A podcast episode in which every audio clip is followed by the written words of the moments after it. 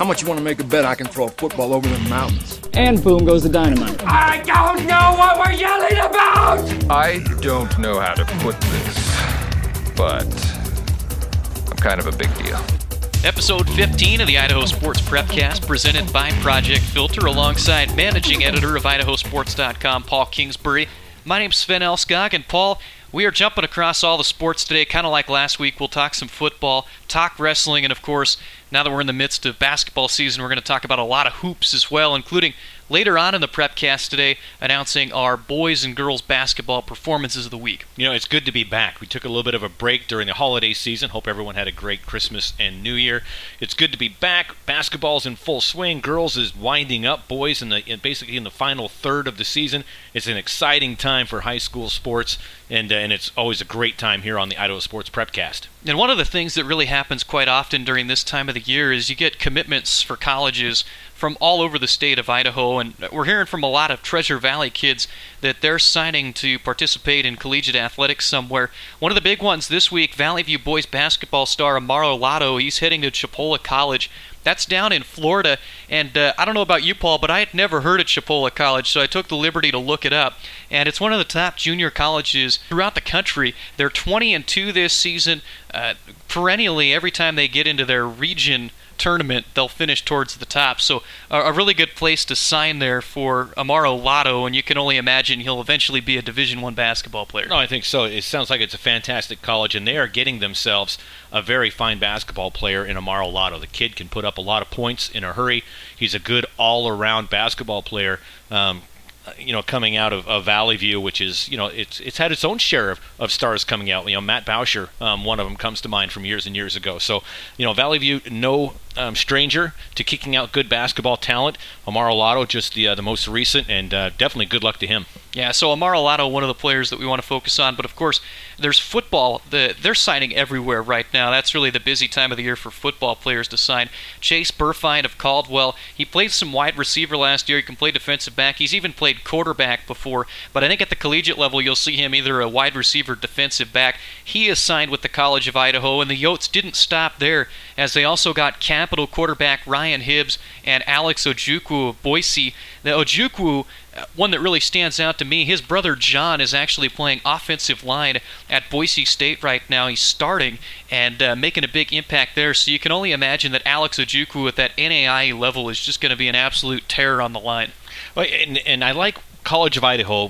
Coach Moronsky, he recruits talent from Idaho, and they get good talent, and it brings the fans in, it brings families in, and it brings local excitement to a great local college. And to bring guys in, like you just mentioned, Ryan Hibbs, Burfine, these guys are going to be an instant impact. And it's always fun to see the positions that guys play in college versus high school.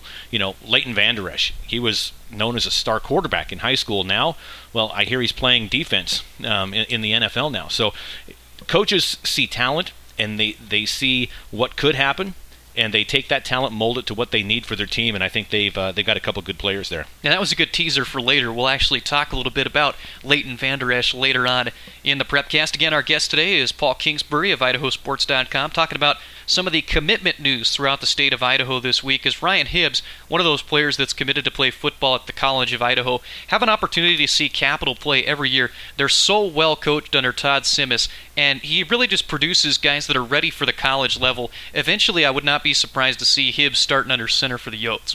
And that's probably not a bad prediction.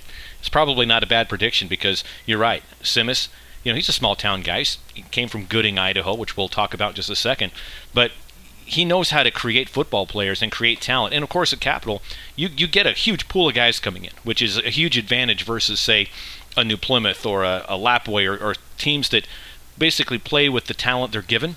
He gets to choose his talent, and then he molds it, kind of like a college coach does, and then he kicks out college-ready players. Another player is Caden Loveland, standout wide receiver from Gooding. He's signed with Carroll College, going to play for the Saints. And, boy, Carroll College, such a talented football program year in and year out. New coach there. It'll change the way that they look. But Caden Loveland was setting all kinds of records at Gooding throughout his time there, and he is going to be a real fun player to watch. Again, the level that these kids from Idaho going into NAIA, they are so ready for that particular level of competition, and I think Caden Loveland is no exception to that rule. You know, and Carroll College was the College of Idaho before College of Idaho got their football program back. You could always expect Carroll College to recruit those athletes here in Idaho that made big impacts and were great mid-level football players, you know, here in the 2A, 3A, 4A ranks.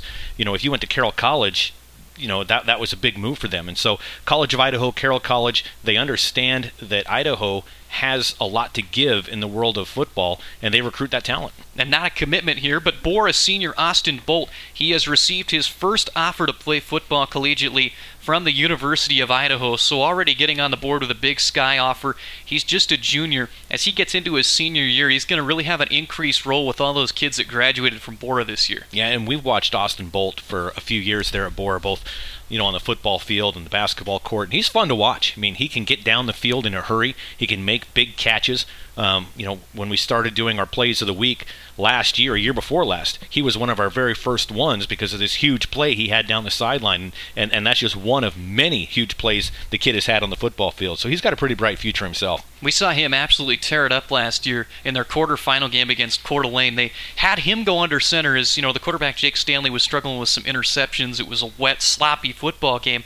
Austin Bolt just went to the ground and started running it and absolutely lit up the Vikings defense. I wouldn't be surprised to see Bora come out this year and just play a Wildcat-centric offense. How fun would that be for a 5A school? I mean, just to watch them come out, change the schemes up a little bit, come in, not expecting it, and go right at it. I think that'd be fun to see. Because we've seen it over the years with teams like Hillcrest come out and they run the sniffer. Yeah. But nobody wants to watch the sniffer. No. They want to watch a quarterback, yeah, exactly, yeah, in the shotgun, yeah, so they're not falling asleep out there. Yep. And I'll say this.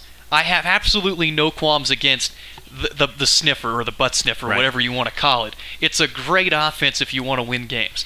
It doesn't get the fan excitement, though, right, which who really cares if you're winning the game? So it's right. It's just mainly we're in the media. We want to watch something that's a little bit more exciting than that. I can say this because I know people that were intrinsically involved in running that offense at Hillcrest. And so I'm not offending anyone. Absolutely not. And if you were, who cares? But, you know, you and I were talking about this during the Patriots game.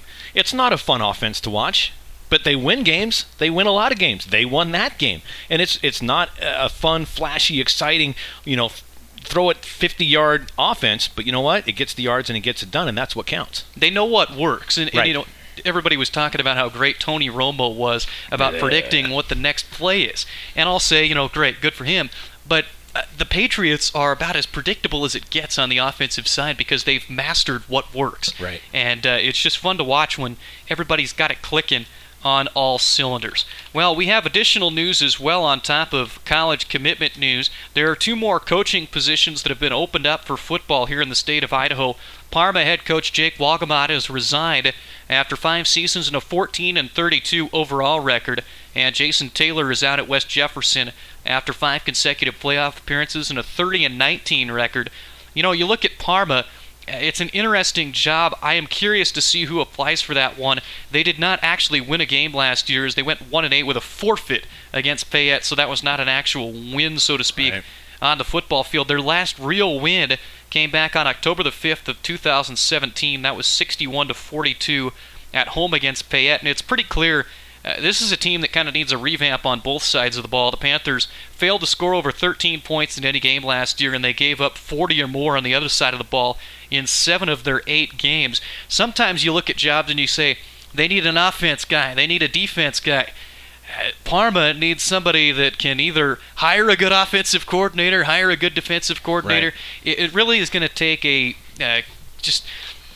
guy with a lot of energy and, you know, ability to motivate these kids, because Parma's got a lot of really good kids and they're successful in some sports, you know, right, tennis in particular you right, look at, but some of the other sports they're trying to build them up and they're slowly getting there, but football just has not got there yet at Parma. You know, in Parma and the SRV, it's one of those towns that they're kind of out there by themselves.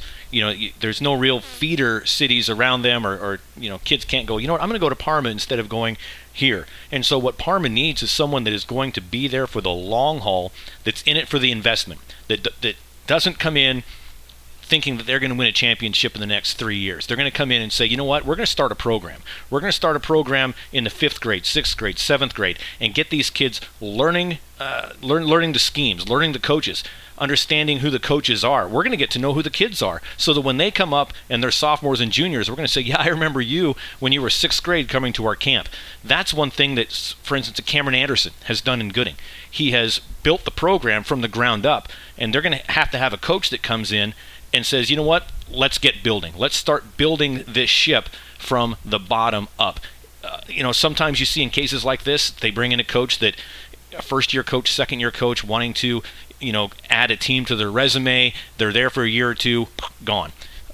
It happens. It happens, and you take what you can get. Who knows what's going to happen? They could bring in someone from the inside. Maybe there's a guy that is worthy of a shot there on the sidelines, and he's going to be that guy. That's probably where I see it happening, is someone that's in the program, in the school, that's been there. Who knows? But I think whoever does it, whether they come in from the outside or they hire from within, their focus and I think the administration has to understand it's not going to be a 1, 2, or 3 year turnaround. It's going to be a turnaround, building it from the ground up, and that's where you have long-term sustained success, is when you do that. And even within that conference, the SRV, you look at a bunch of different teams. You see your Holmdel and your Fruitland in particular. Matt Holtry, the head coach at Holmdel, and Ryan Tracy over at Fruitland, and they've set absolutely great examples of kind of what to follow in order to build your program effectively. And Jake Walgamot, he was fantastic to us, only provided us with everything we needed, and I've heard he's a great guy as well. But it's just a tough place to win in Parma, and it's kind of the same thing that we look at with Payette. It is. And it's going to be interesting to see what they're able to do at Parma. As far as West Jefferson goes, boy, Jason Taylor getting into the playoffs 5 years in a row. Great job there. I'd like to throw my speculation out, being how this is a podcast format and we can have discussions here. Okay. Why not Jason Taylor taking the Shelley job? A run-heavy offense over there at Shelley. They're playing against bigger schools with low enrollment numbers of their own. Yeah.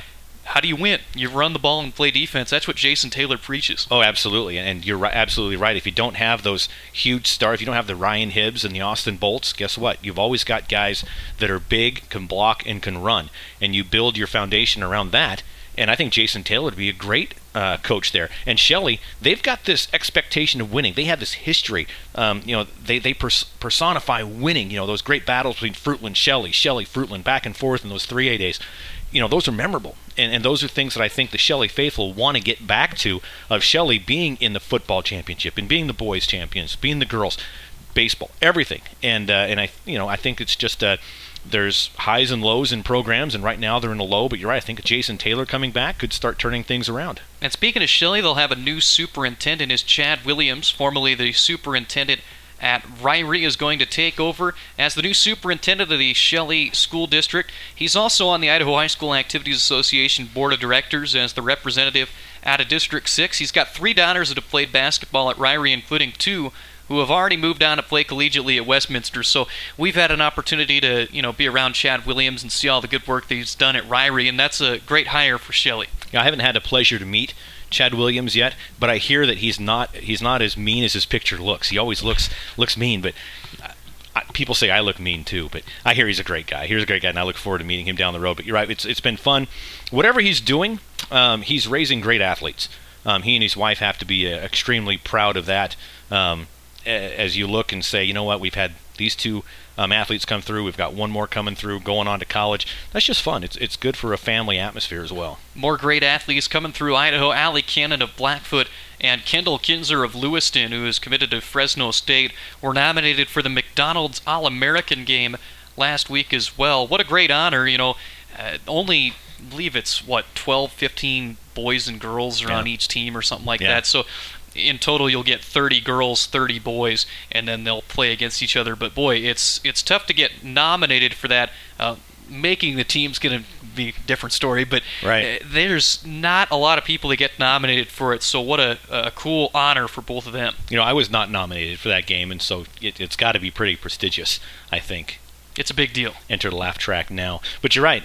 Getting these Idaho kids recognition. That's one thing that we're all about. We've been doing it for a couple of decades now, is wanting to promote the kids. And so seeing you know, Allie and Kendall getting out there and getting their face in front of a national audience potentially. I think it's awesome. I think it's fantastic. And we'll have Allie Cannon and the Blackfoot Broncos broadcast live and free from their home site tomorrow night on Tuesday as they take on the visiting Bonneville Bees, ranked number 2 in the 4A classification. That should be a real fun one, as if Blackfoot can pull off the upset in that one, they'll have a tie for first place in the conference last week here of district play. Well, last thing that we wanted to touch on is a notable from last week in wrestling news. Green River, Wyoming won the Tiger Grizz wrestling tournament by 1 point over Columbia, 223-222. CUNA, Bonneville, Eagle, Snake River, Blackfoot, Sugar Salem, and Bora also finished in the top 10. And Paul, I'd be reminiscent if I did not talk about this in particular, but I was reading in the Post Register out of Idaho Falls, one of the highlights of the championship bouts was Sugar Salem heavyweight Kenneth Copley. He's nicknamed the Animal. I like it. Which, that's when you know he's a good heavyweight wrestler. He pinned Columbia's Skylar Hughes in just 39 seconds, and he improves to 38-0 overall. That's also a good football player, Mr. Copley. You know, and I used to cover a lot of wrestling back in the day. You know, we had IdahoWrestlingNews.com. I webcast a lot of wrestling over the years. And I miss doing it. And the heavyweights were always some of my favorite rounds. You know, I'd do it with different guys, and Bill was my broadcast partner at the time. He was more of a lighter weight guy, and so we had that contrasting style and opinions. But I loved the heavyweight because you could get those 39-second pins, because if you get a guy on his back with another, you know, 285-pounder on his chest, you can't just push off of that. And so you can get those quick pins in there, and Tiger Grizz was one of those we went to every year.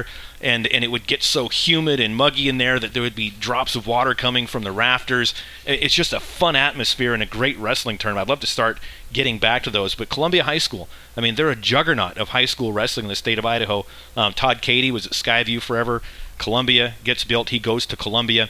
And, you know, athletic director Randy Potter. Those guys have done a great job and creating and building a tradition of wrestling at Columbia, where even though in other sports over the years they've always had not really a winning tradition. Wrestling, almost from day one, they've been able to build their athletic programs around that wrestling program that had almost instant success thanks to Coach Cady. And one of the things you've talked to me about over the years is kind of the subculture that there is of wrestling fans. Oh yeah. Here in the state of Idaho, and people that are on the outside don't really get to see that, but You're right, if you actually do go to the event, and you really see this anywhere too. I've been around a lot of quality wrestling, and they do have it here in the state of Idaho, and a story that we just posted today, written by our own Will Hennicky, talks about how Idaho still has the 98-pound classification, given some smaller kids, mainly freshmen, because there are some freshmen, that's just the size they are when they get to high school, which is baffling to me. I wasn't there, but that's just what they are. You know, if they're 5 foot 2 inches tall, they're going to be 100 pounds. That's exactly right. Yeah, so it's kind of an interesting deal.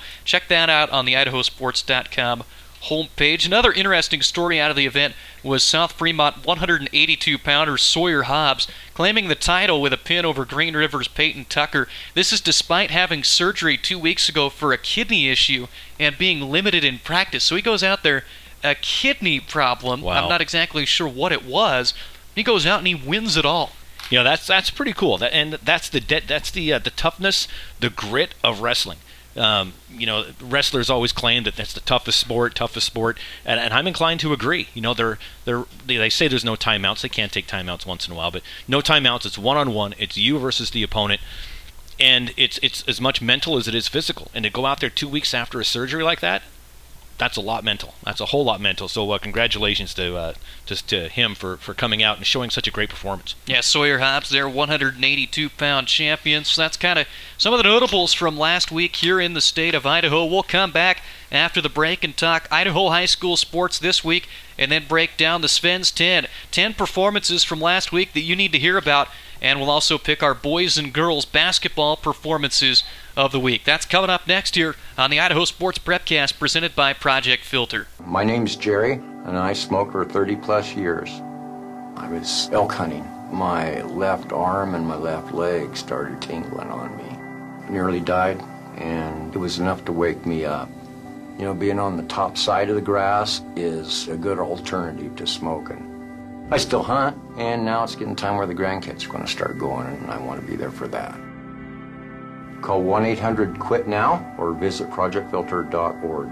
Hey, it's winter, which means you can sit around and wait for spring or get a new Toyota 4 or all-wheel drive and get out and go. No matter if it's skiing, tubing, breaking out the snowmobiles, a great road trip, or just a drive across town, with a Toyota 4 or all-wheel drive, it's sure to be easier. Need more? How about great limited-time savings on your favorite Toyota 4 or all-wheel drive model? It's time to get out and go. Your adventure starts at your local Toyota dealer. Toyota, let's go places. Don't worry, honey. You know how the media sensationalizes everything. Okay, that does it. Screw you guys, I'm going home. You play to win the game. I thought that would be big news. You thought what would be big news? Time now to take a look at what's happening at Idaho high school sports this week. Segment 2 of the Idaho Sports Prepcast presented by Project Filter alongside Paul Kingsbury. I'm Sven Elskog, and well, Paul, take a look at what's going on this week. On Wednesday, the Idaho High School Activities Association will host a board meeting at their office located in Boise. Some of the items on the action agenda include finalizing state tournament brackets and pairings for soccer, volleyball, and football for next year, and increasing roster sizes for soccer from 18 to 22, and in addition also adding a 4-day dead period during Christmas break. We're going to, of course, have a summary of the meeting on our homepage following the meeting, so I'll be there hanging out and basically just being that one guy in the room that everybody wonders why he's there. You know, I've gone to a lot of those board meetings, and some are exciting, and there's a lot going on. Some, you know, they're there because they have to have board meetings every other month. You know, that's just the way high school sports is. Sometimes there's a lot going on, sometimes there isn't, but there's always something on the agenda that's worth reporting on, and that's why you're going, right? Well, I think the thing that's going to be interesting here this week in particular, you take a look at it, it's going to be the 3A bracket for football. If it gets approved, that would also move 3A into using the RPI to seed their playoff bracket, and that would change kind of the complexion of how that looks. They'd join 2A as classifications that have done that. Eventually, I think you're going to see the entire state of Idaho, jump full board into it, as that kind of seems to be the way it is going. No, you're absolutely right. You know, they dipped their toes in the water with 2A this year. It worked. People liked it, and if it works, do it. You know, and if it worked in 2A, great. Get it working in 3A and 4A and 5A and in the 8-man ranks as well. Great, let's do it. But let's get uniform and everybody doing the same thing as quickly as possible. So again, that's the Idaho High School Activities Association board meeting coming up on Wednesday the 23rd. Well, in basketball this week, lots of good girls games. We'll start with the girls, then move over to the boys. First place in the 1A Division II Sawtooth Conference for girls basketball is on the line Tuesday night when Dietrich heads to Cary to take on the Panthers. This has been a game that we've circled over the years when the boys get together, but the girls game is the one that I think most people are interested in here this year. Boy, really good teams for each of them. They're state title contenders. Oh, absolutely, and they haven't played each other yet this year. They're coming into it, 2 games left in the regular season for these teams. Can you believe that? We're already heading into districts, and we'll talk about the district brackets, I'm sure, towards the end of this, but you're right, Cary, Dietrich, those are just, you know, two teams that you just look at and go, I don't care what the sport is, I want to go watch that game. Well, and before we forget, being how you brought it up, we'd like to let you guys know that district tournament brackets are going to be posted on the idahosports.com website here over the course of this week. Our sport information director, Matt Harris, has all of the brackets, and he has started to load them on, so you may have heard of him. Yeah, we'll get those. He's kind of a big deal. Sport information director, Matt Harris, straight out of Canada, and now in Idaho Falls. It's a lot like Compton, just a little bit further north. Yeah, straight out of the CA. Yes. All right, well, also on Tuesday night, in a game, we will have a live and free broadcast for Timberline as at Boise. In girls hoops, both teams are currently 12-4 in the 5A SIC and tied for third.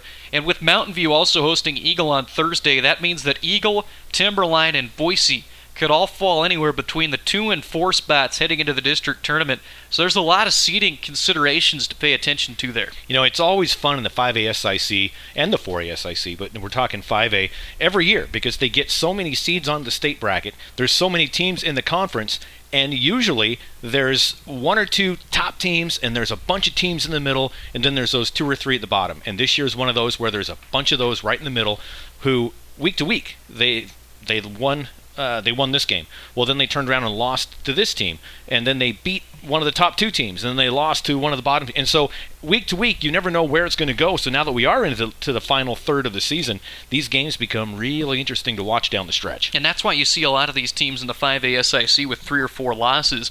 It's very parity-filled aside from the top. Mountain View has run the table. They're undefeated right now. A couple of teams have kept it close against the Mavericks, but it's just not easy against players like Darian White, Ojukwu out there, and also, of course, you can't forget about the rest of the players on that basketball team. Just a fantastic group. You've had a chance to see them. Who are some of the players that really stood out to you over there, Paul? Well, you know, of course, you've got Trinity Slocum. You know, she's a sophomore this year. Nia Williams, she's a sophomore as well. A lot of talent coming up. Nia Ojukwu, as you mentioned, a freshman, 6 foot coming in. Olivia Kreiser's on that team. Braylon Whitelock. I mean, there's just so many good players on that team that they're going to be fun to watch. Not just this year, because there's only 3 or 4 seniors on the team. The rest are juniors, sophomores, freshmen, as we mentioned, Ojukwu. So they're going to be tough to beat for a couple of years to come, maybe more. And Mountain View has been undefeated and number 1 ranked throughout the course of the entire season. They are going to enter the state tournament as heavy favorites in the 5A classification. We'll see if anybody could knock them off the throne here this year. A couple of the other girls' games that we are looking forward to this week include West Jefferson at Firth Girls on Wednesday, Bonneville at Blackfoot on Tuesday, a game we'll have broadcast. We'll also have a broadcast of Highland at Century on Thursday, Prairie at Lapway, another game taking place on Thursday, and then on Saturday, St. Mary's is at Grangeville in a big 2A Central Idaho League game. On the boys' basketball side of things, it's a loaded schedule all week, and it gets started on Tuesday with Meridian at Mountain View as they fight for the stinky sneaker. Absolutely, and officially, it's the Randy Fout Memorial Stinky Sneaker Spirit Award, because it doesn't matter who wins the game. It's all about the spirit and the sportsmanship and the school pride, and boy, does it come out. Last year was at Meridian. I was there with Glenn Jones. We did that game, and it was a great game one to begin with. I think it was a 3-point win between the two. Meridian won it 7th year in a row. Sven, this is going to be the 14th annual. Meridian has won the last 7 in a row. And so coming into Mountain View tomorrow night, I think maybe the Mavericks student faithful might have a little chip on their shoulder, wanted to get that trophy back. It's a cool trophy. It's just a little Chuck Taylor, all worn and beat down. I'm sure it does smell. Started off by Randy Fout, the assistant principal, way back when. And coming into it, it's just a fun game. It doesn't matter what the records are between these two teams, because it's all about school pride and sportsmanship and who can yell the loudest and the posters and the cheering. It's a fun atmosphere. And you could basically throw the stat sheet away from the first time these teams played, as Meridian annihilated Mountain View 91-53. That was the season opener, though. Lots of things have changed since then. I'd venture to say, Paul, Mountain View might be one of the most improved teams in the state over the course of the last couple of weeks. They've gotten wins against Eagle and Boise, hung in against some other good teams. Mountain View seems to be heading in the right direction. Meridian, I'm interested to see if they're going to get Brody Roberry back at any point this season. He's a 6'10" post down on the interior, and he's been banged up. We'll have to talk to Coach Sainer tomorrow and hear what's going on with him, because that's a player they're going to need if they want to make a run at the state tournament this year. You know, in Mountain View right now, they're 6-9 overall, 4-8 in conference. They're towards the bottom. But you're right. You know, you're saying they're the most improved, but they came in with a whole lot of talent. That talent just didn't gel as a team. You know, they lost Jalen Galloway. I actually spoke to him the other night after the College of Idaho game. He's doing well, for all of you wondering about that. But, you know, coming in, we got Terashima. You know, he's a senior coming in. They've got Alabijic, guys coming in as a junior. Austin Smart, Dallin Perrin, all this great talent. Jackson Gentry, Masad on the inside. There was so much talent that you looked at Mountain View coming into the season going, yeah, they're going to be in the top 3, 4, 5. And then it turned out in the beginning they just couldn't gel as a team, and it showed with the final scores. Well, now, towards the end of the season, heading into districts, final stretch run, they're coming together, and that's when it counts. It doesn't matter how you start the season, it's how you finish it. And I think the Mavericks are showing everyone that, hey, we have the talent, we've come together as a team, watch out for us heading into districts. Speaking of Masad, that was one of the players we didn't get to in the commitments. He is signed with the College of Idaho to play football. So they're getting everybody. Everybody's signing. I have some eligibility left. I might go talk to them and say, hey, can you fit me in somewhere, tiddlywink, something. I'll play for you. Well, it's everybody in the Treasure Valley that they're signing. Right. Which is, they like this area. How smart is that? How smart is that? One, they're getting good talent, so their teams are going to win. And then they're also getting local, which improves people coming in the gate. You know, families and everything else coming in. I mean, it's just a smart way to do business, if you can call that, for a college program. They're recruiting great players, but keeping it local. That, you know, it's just smart. And one of the things I used to talk to my roommate Tyler Belknap in college about is how Idaho State University didn't used to recruit the state of Idaho well at all. Mm-hmm. It was absolutely horrendous. Some of the guys that they were passing up and not even looking at, and it completely changed. They got a new coaching staff, Rob Fennessy, and they put the emphasis on Idaho. Now that they won Idaho, basically, they go out and they handle the Idaho Vandals last year in the regular season, much more competitive team within the Big Sky Conference. And then you look at the College of Idaho, they're keeping it Idaho. Their attendance is good for basketball and football. Right. And they're building a lot of fans here in this area. Yep. And it's pretty impressive to see what the College of Idaho does, because you look at a team like NNU, and NNU is having just as good of a season this year. And, you know, they're starting to build up a little bit as well. But it just seems like, for whatever reason, the College of Idaho is just kind of on a next level as far as the fan interest. Well, they are. And, you know, I mentioned my wife and I took a couple of our kids to the game on Saturday night. Right in front of us, Talon Pinckney's family, right in front of us. Right behind us, Jake Bruner's mom and dad, right there. And so, you know, you keep it local, and it's fun. You know, it's not just fans coming in and, you know, mom and dad are watching from Southern California where he grew up, or whatever the case may be. Like you said, you keep it local. You're doing it Idaho, and I think that's the right way to do it. And Jake Bruner, his Prairie Pirates, will be taking on Lapway at home for first place in the 1A Division I White Pine League. That's also on Tuesday night. On Wednesday, a couple of big 4A SIC games in boys basketball. Bishop Kelly at Columbia is the game we'll be at, and the other game that night is Middleton at Valley View. That could help get the standings a little bit more sorted out than they are right now. It's a logjam towards the top. It is, and that's fun to see. It's always nice to see a bunch of great teams at the top battling it out versus, you know, you've got your one team at the top who's beating everybody, and everybody else is fighting for second or third. I like the logjams at the top of conference standings. Then on Thursday, Salmon River heads to Cambridge to take on the Tri-Valley Titans, looking to avenge a 51-25 loss that the Savages suffered at home earlier this month. And, you know, Salmon River, you can't talk about them without also mentioning Leighton Vander Esch. Well, you can head to our Facebook page now at Idaho Sports for information on a jersey auction for a Leighton Vander Esch game-worn Cowboys jersey, with all the proceeds going directly to the Salmon River Athletic Program. I mean, how cool is that? I got up this morning and looked at Paula Tucker, the AD, looked at her Facebook, and that's where I got it from. We shared it on ours, hopefully to get a little bit of statewide traction. I mean, yeah, it's a signed jersey from Leighton Vander Esch. Last I saw, it was up to $950, somewhere in there. But how cool is that? And every dime's going back to the Salmon River Athletic Program. That's a kid that leaves, goes big, and remembers his roots and gives back. Love to see it. I remember last year we went to the March Madness at Taco Bell Arena, and we passed Leighton Vander Esch in the hallway, and he was just walking through like a normal, average, everyday guy. Yep. I was talking to my buddy Lucas Gebhardt when we were at the game this last weekend against Fresno State, and I said, you know, the last time I was here, Leighton Vander Esch was walking around. I said, Leighton Vander Esch probably can't walk on this campus right now without being bombarded completely. Right. And it wasn't like he was an unknown nobody at the time either. That was right before the draft, right? Yeah, and exactly. So, you know, he'd been there playing. He was a star at BSU. But you're right. We saw him walking around on that level, and I didn't even see him. We walked by and he said, hey, there was Leighton Vander Esch. And I wanted to turn around because he and I have talked before. We, you know, I've done these games lots, and I thought, you know what, I'll just leave him alone. Now, I'd probably be fanboy on him and say, hey, Leighton, can I have your autograph? But you're right. You're absolutely right. It's amazing how just a little bit of time passes, and it changes a person's whole life completely. But here he is, giving back, and this won't be the last time either. Yeah, pretty cool guy, and easy to root for.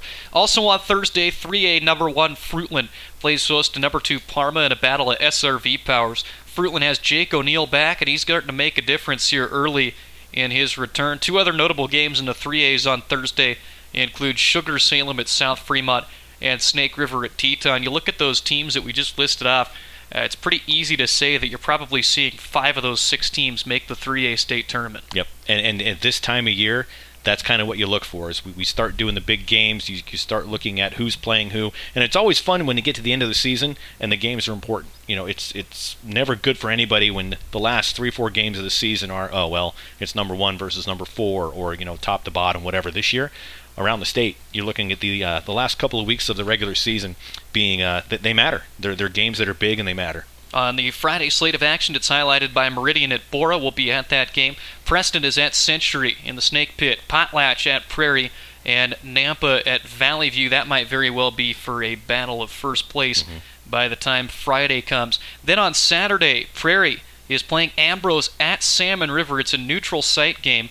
And we always like those neutral site games because it gets a couple of teams against each other that normally would not be playing during the regular season. Right, those are fun. And we've had a chance over the years to do those. You know, there's the football games that come in at Middleton every year. They're doing it again next year. You know, Travis Mader up at Prairie is putting that on with 3 8-man games happening first week or two of the season. And it's, I think it's great for the sport. It's great for the kids. It's great for the fans, and it's great for us because we can get teams coming from different parts of the state in one location, and I think it's just great when you get cross-state matchups. Another game on Saturday is Weezer at Parma.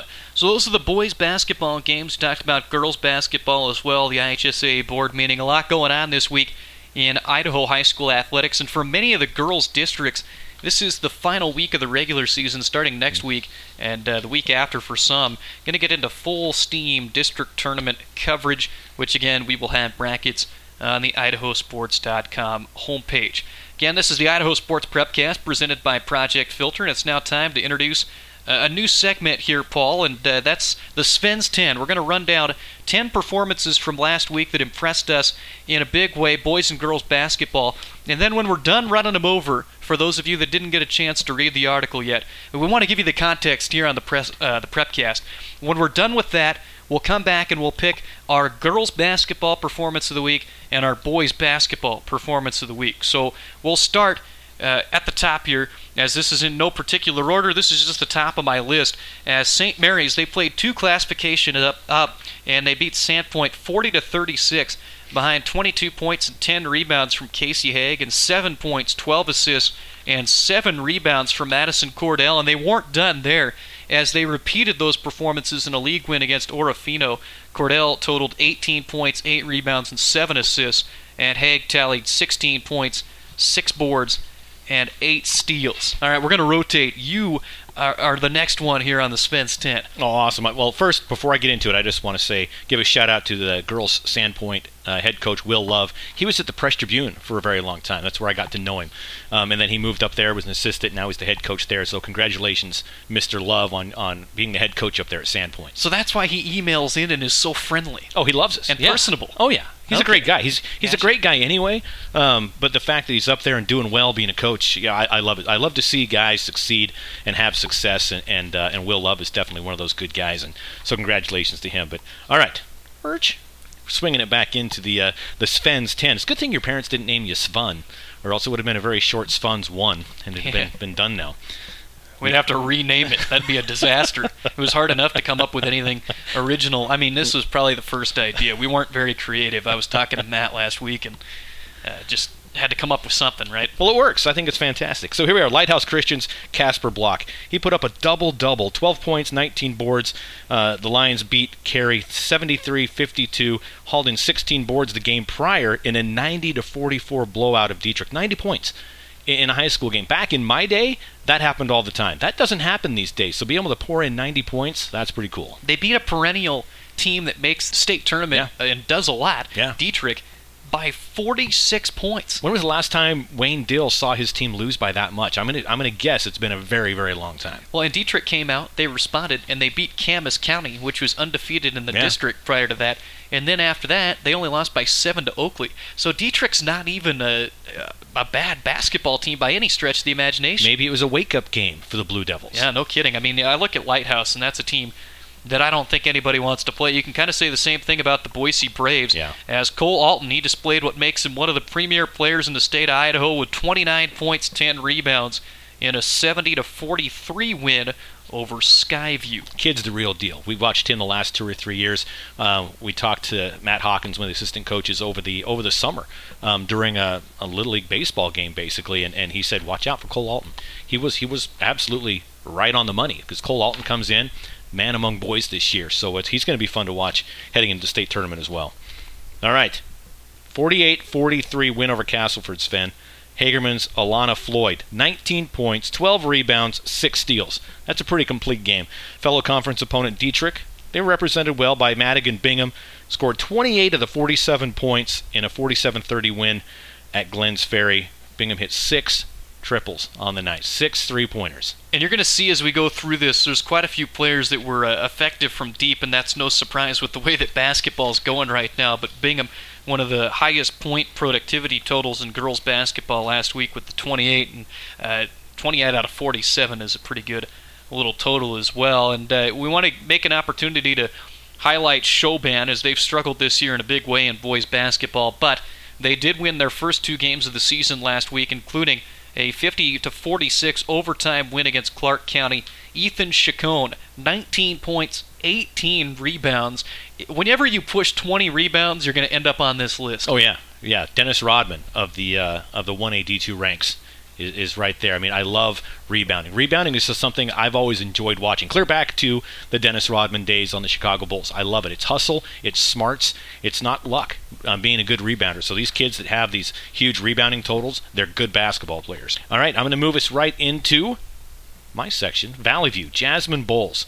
Known her dad a long time, Derek Bowles. He was the AD at TVCC for a long time. She filled the stat sheet pretty well in the Falcons' 60-31 win over the crosstown rival Ridgeview. Bowles finished with 21 points, 8 boards, 7 assists, and get this, 5 blocks. 5 blocks. A lot of kids, get that in an entire season. She got it in one game. She was checking all the boxes there, and that was kind of a similar thing for Hannah Stapleton of Nez Perce. 28 points and 15 rebounds in a 46-22 non-league win at Kamei.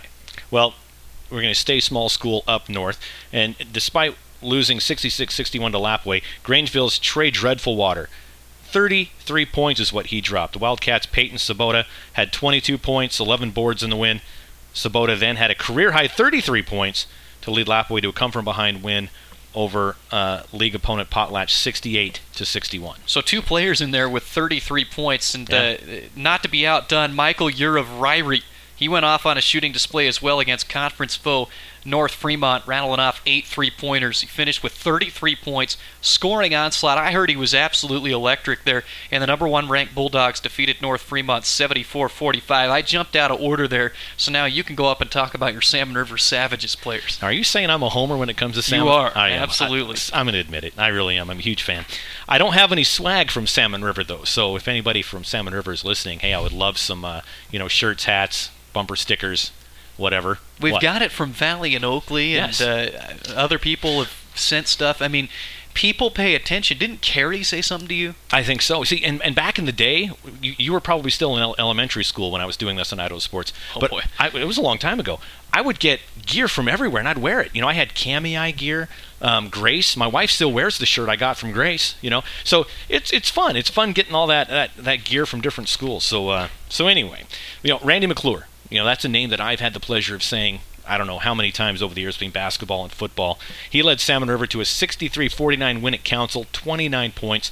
On the girls' side of things for the Savages, Chevelle Shepard, 30 points in a 69-31 win over rivals Horseshoe Bend. So now the last thing to do here is to announce who we selected as our performances of the week for boys and girls basketball. You just heard the Spence 10, and now we make our final decisions here. I don't even know if I told Paul who I picked. Did I tell you, Paul? You did not tell me. It's a surprise to everyone. All right, so I'm going to announce it here then. Okay. Our boys basketball performance of the week, following up with his girls basketball comrade, Maddie Johnson, from last week. It's Ryrie's Michael Ure with 33 against North Fremont. I also had a huge game against Teton.